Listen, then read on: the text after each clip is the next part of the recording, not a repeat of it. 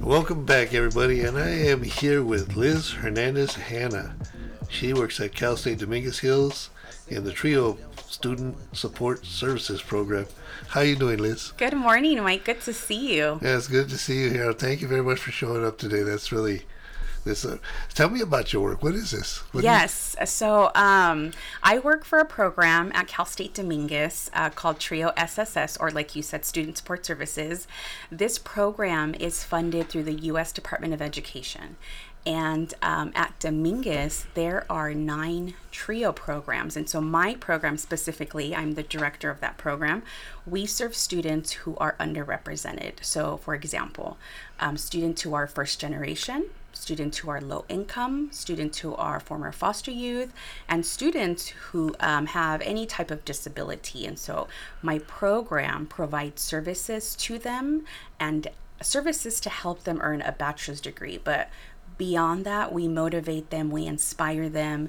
We are a personal and academic support system. So um, this program is very, very special to me. Um, this is a program that I was a part of back in 2010 when I was a student. So, Wow. um, you know, just reflecting on on it's been nine years. Um, transferring to Dominguez, I am a first generation. I was like, what the heck is going on here? This was um, my first time at Dominguez Hills as a student, and I needed all the support I could get. And I had tons of questions too. So, Trio, um, they were instrumental to my success at Dominguez. And here we are. I'm now the director serving students. Um, I have a awesome team of about eight folks. Um, so it's just, it's very purposeful, Mike. So, how many students do you actually work with on a, on a regular basis? Yeah, so students in my program, we serve 160. However, um, if you are, um, if we look at the students who I mentor across the campus, uh, we're looking at about over 200. Um, and like I said, because there's nine TRIO programs at Dominguez Hills, collectively we are serving about 2,300, not just at Dominguez, but in the um, local communities as well. Wow. Yeah. Wow. So, so are you actually working for the university itself, or is this is a separate program? That's a great question, actually. I get asked that a lot. So, um, I work at Cal State Dominguez Hills. I'm an employee of Cal State Dominguez Hills. However, our funding does not come from Dominguez Hills, it comes straight from the federal government.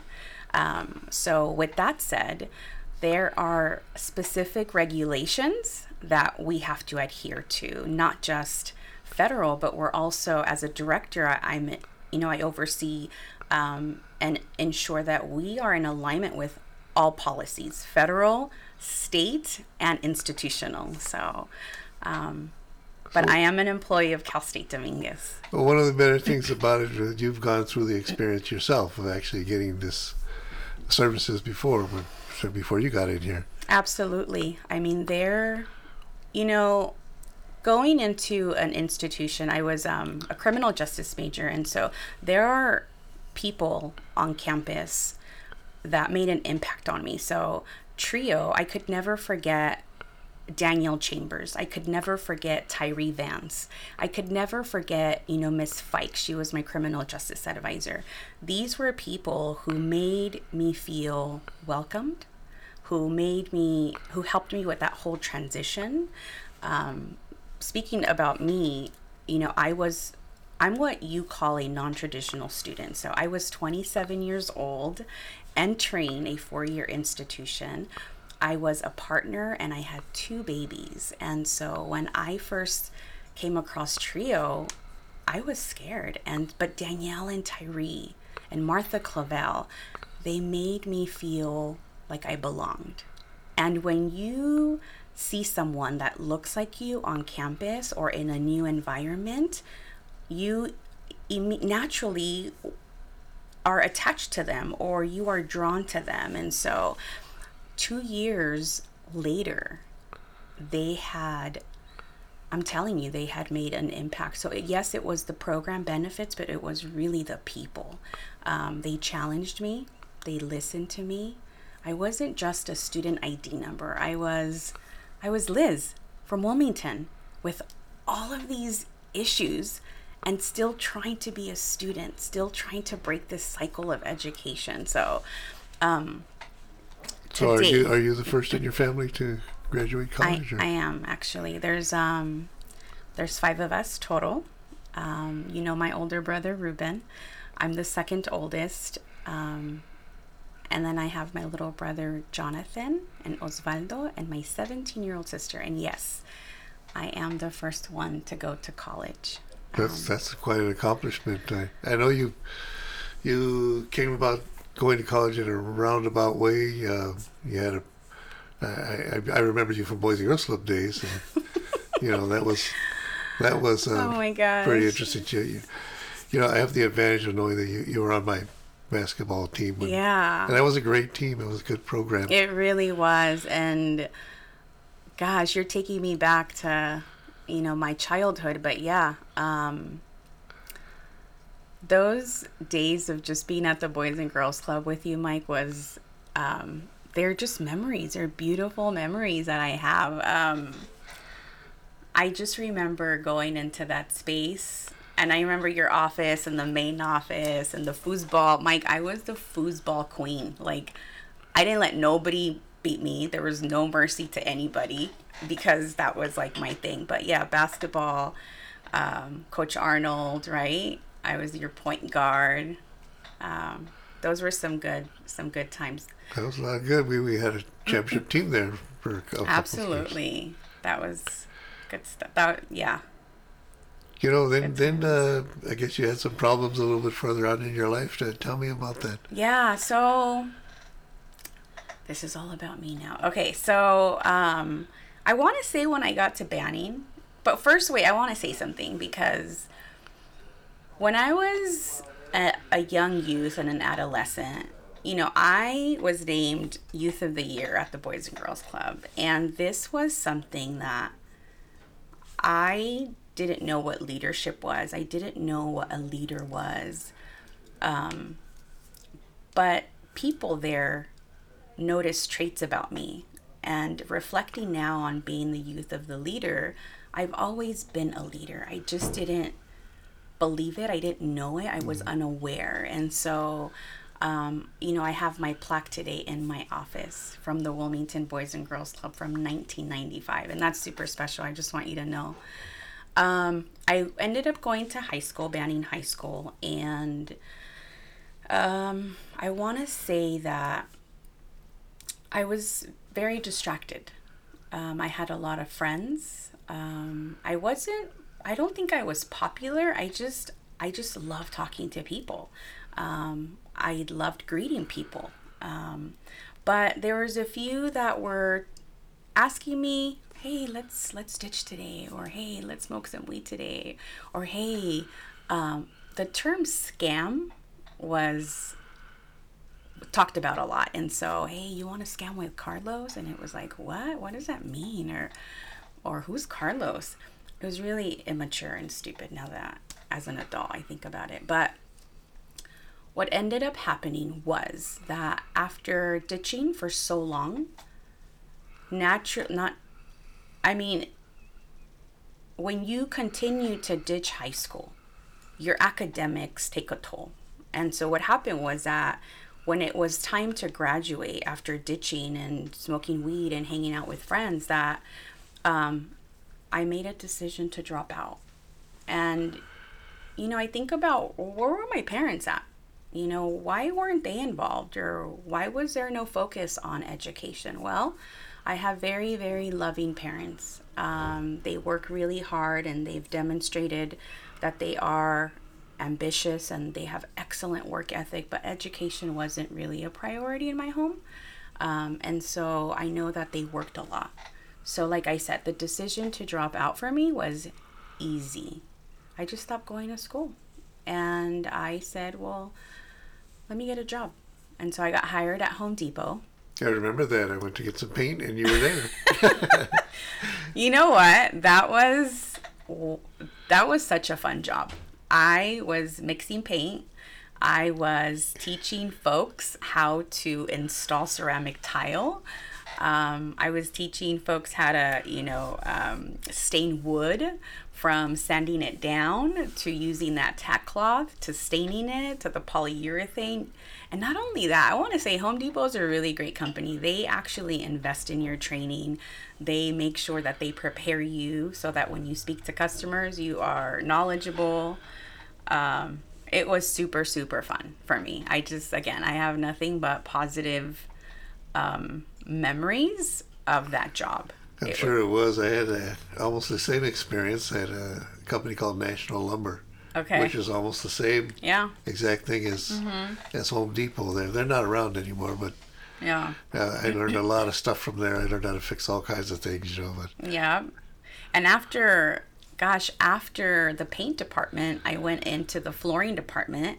And then I went on to, um, gosh, I was from the cashiers to the paint department to special orders. I was everywhere in that store. It was fun. so how long were you there? Gosh, I want to say I was there for about two years because shortly after, I decided to walk into a strip club and become a dancer. Mm. And I remember still working at Home Depot. I walked into this local strip club and I said, and the owner came out and he's like, Can I help you? And I said, I want to be a dancer and I want to make money. And he was like, Okay, do you have any experience? I said, No, I just turned 18. And um, he was, I, I- was 18, yeah, 18 and a half. And he was like, Okay, no problem, honey. He was like, Just sit for t- five minutes, watch the girls, and you'll be next. And I said, Okay. So I sat there.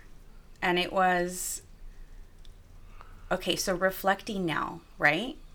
I had entered this world. It was just a dark world because um, there was no thought in making this decision. It was just like, a, I want to make money. Sure enough, my guy was making $1,300 a night. Working at Home Depot, minimum wage. Can't even remember what, what, what minimum wage was. Maybe 10 bucks, 9 bucks. Um, shortly after, I just remember Candy walking up to me, a another stripper, and she was she was the top one two of dancers. Owned real estate, Mercedes Benz, um, the cutest outfits, the cutest um, bedazzles around her neck, everything you name it. Anyhow, she approached me and she said, "You really need to try this. It will make you feel beautiful." And I said, "What? What is it?" And she's like, "Well, we call it cocaine here." And so, um, and so that was it.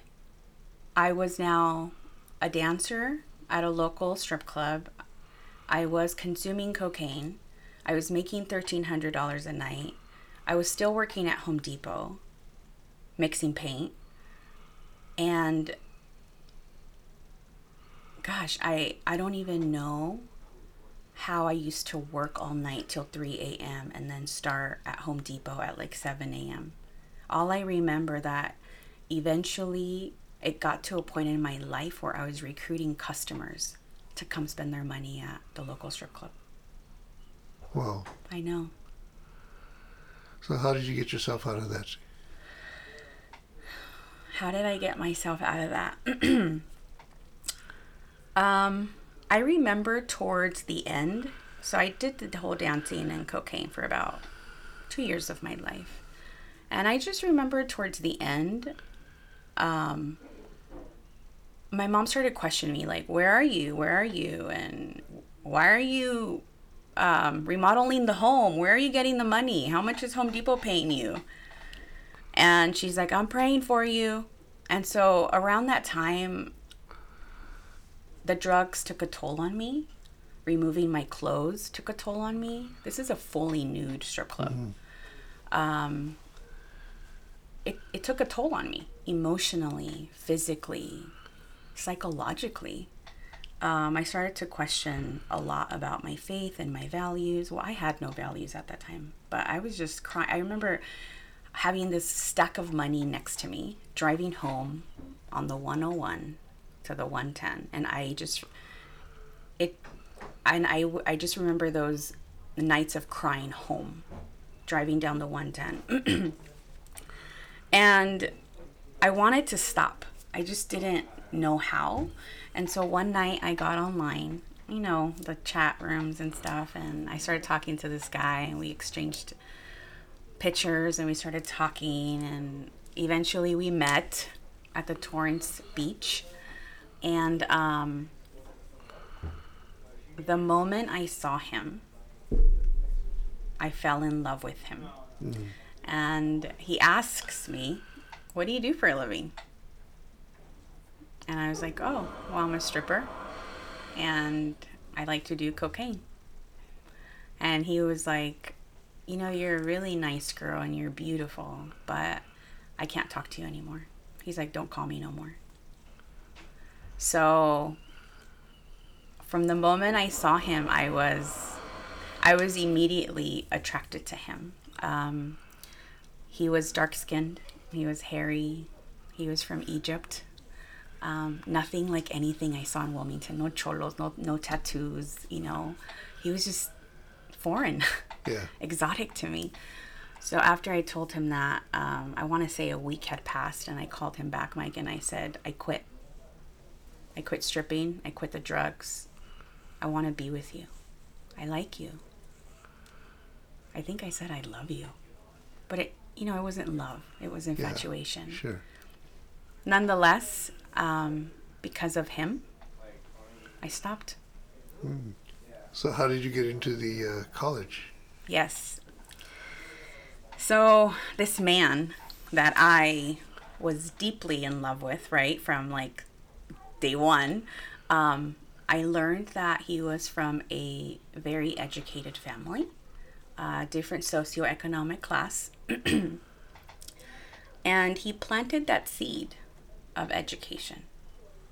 And so um, he's definitely my angel, Mike. He, um, because of him, um, and because of his um, support, I've since then earned a GED, an associate's from Harbor College, a bachelor's degree in criminal justice from Cal State Dominguez, and a master's degree in public policy from Cal State Long Beach.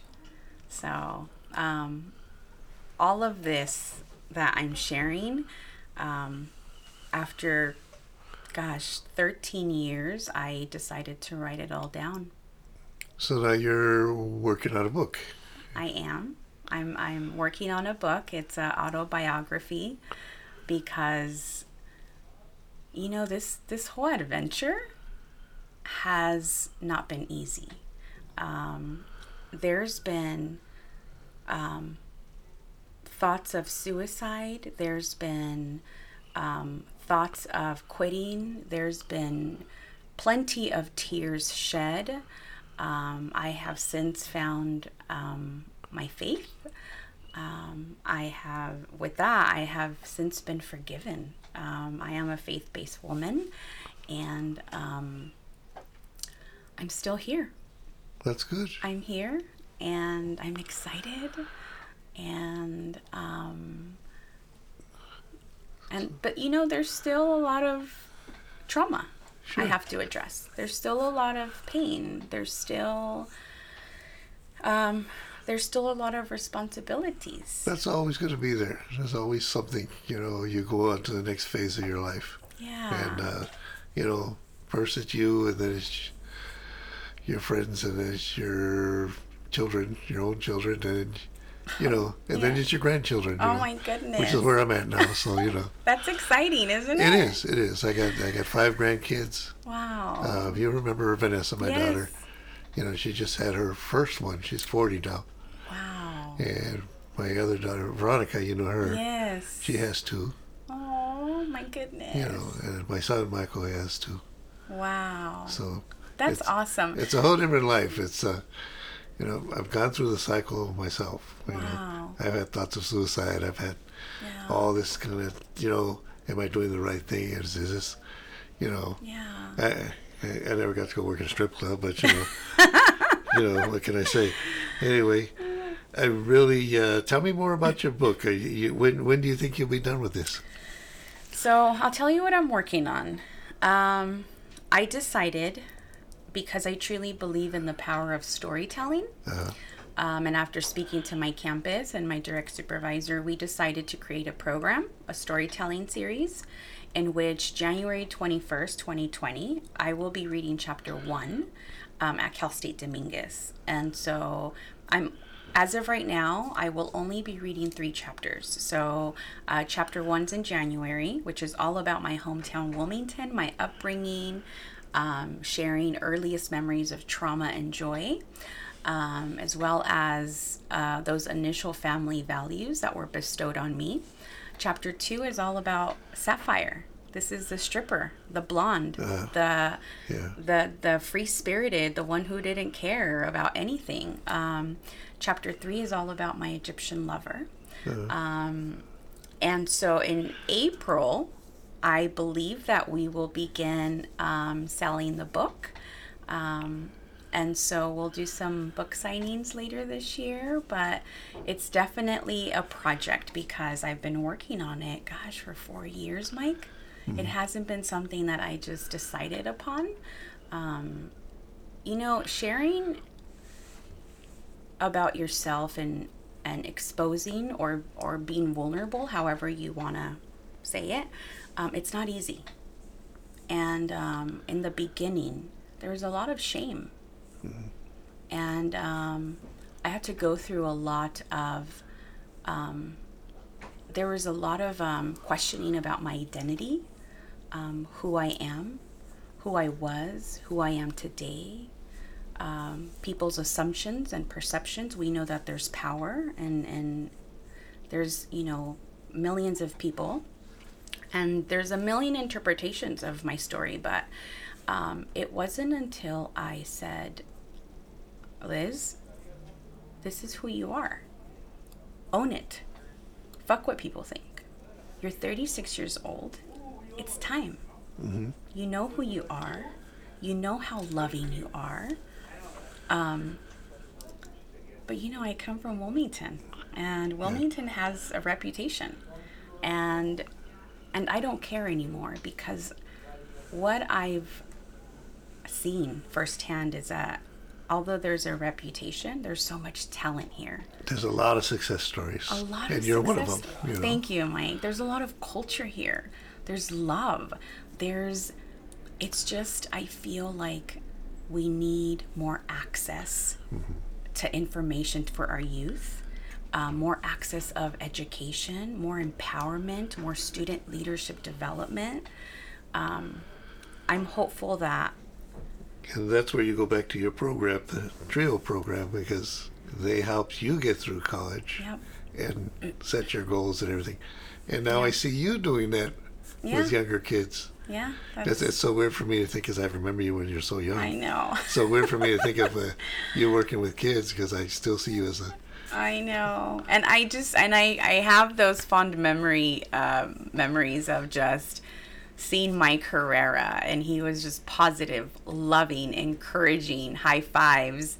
He was just you. You know, now you're sitting in front of me and we're talking, and I'm just I'm. I feel like this is all. Um, now I want to tell you that I've rediscovered who I am, and that it's okay to share it with people. It's okay to be open about it. I respect that some people aren't ready, and that's fine. But there's so much. Um, I, I want to say that when we share our struggles and and and in spaces where we trust one another or where we can be open to trusting, when we share those struggles, we produce strength together. And that's what I'm doing with this whole storytelling. It's going to be very clear that this space of me and the audience of three, 300 people, um, this is a space where I want to share something personal and that I'm hoping that they will reflect on their own narratives and they will reflect on their own stories, um, where then they can find strength from within and then help the human sitting next to them because that's what we need right now. We need more encouragement. We need more more acts of kindness. We need more smiles. Sure. Just smiling, the power of a smile, the power of greeting each other and saying, "Hey, good morning." That's it. But I get it. There's a lot going on in our lives.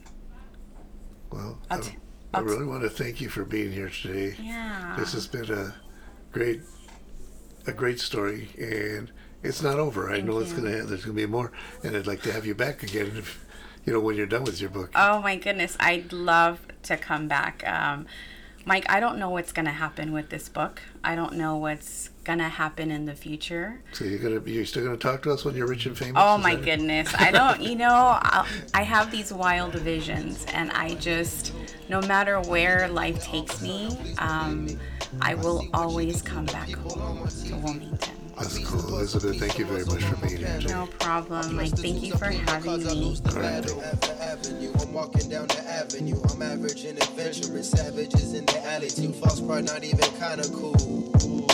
Nah, in my position, in my socks, hang out, see prison, open my third prison. I'm closing both of my eyes, invite the soul in the rhythm. So sweet and circle and listen to the lo-fi. Yo, listen to the lo-fi. Even the happiest, I often let my soul cry till my soul dies. Smooth, smooth. Dance, dance, let me something to. Vibe. What's up, give me something with vibe. Vibe. Make sure that it's good, don't interrupt the high. So, play me, something with soul. Dance, what's up, what's up, play me something to groove. What's up, give me something with vibe. Make sure that it's good, don't interrupt the high. I'm a jewel in the rubble, missing a piece of the puzzle, but I'm missing a muscle, missing and weak in the jungle. My tunnel vision headed to the top of the funnel, clean catch. I run with it, and I hoping I don't fumble, and hoping I don't stumble, and hoping I.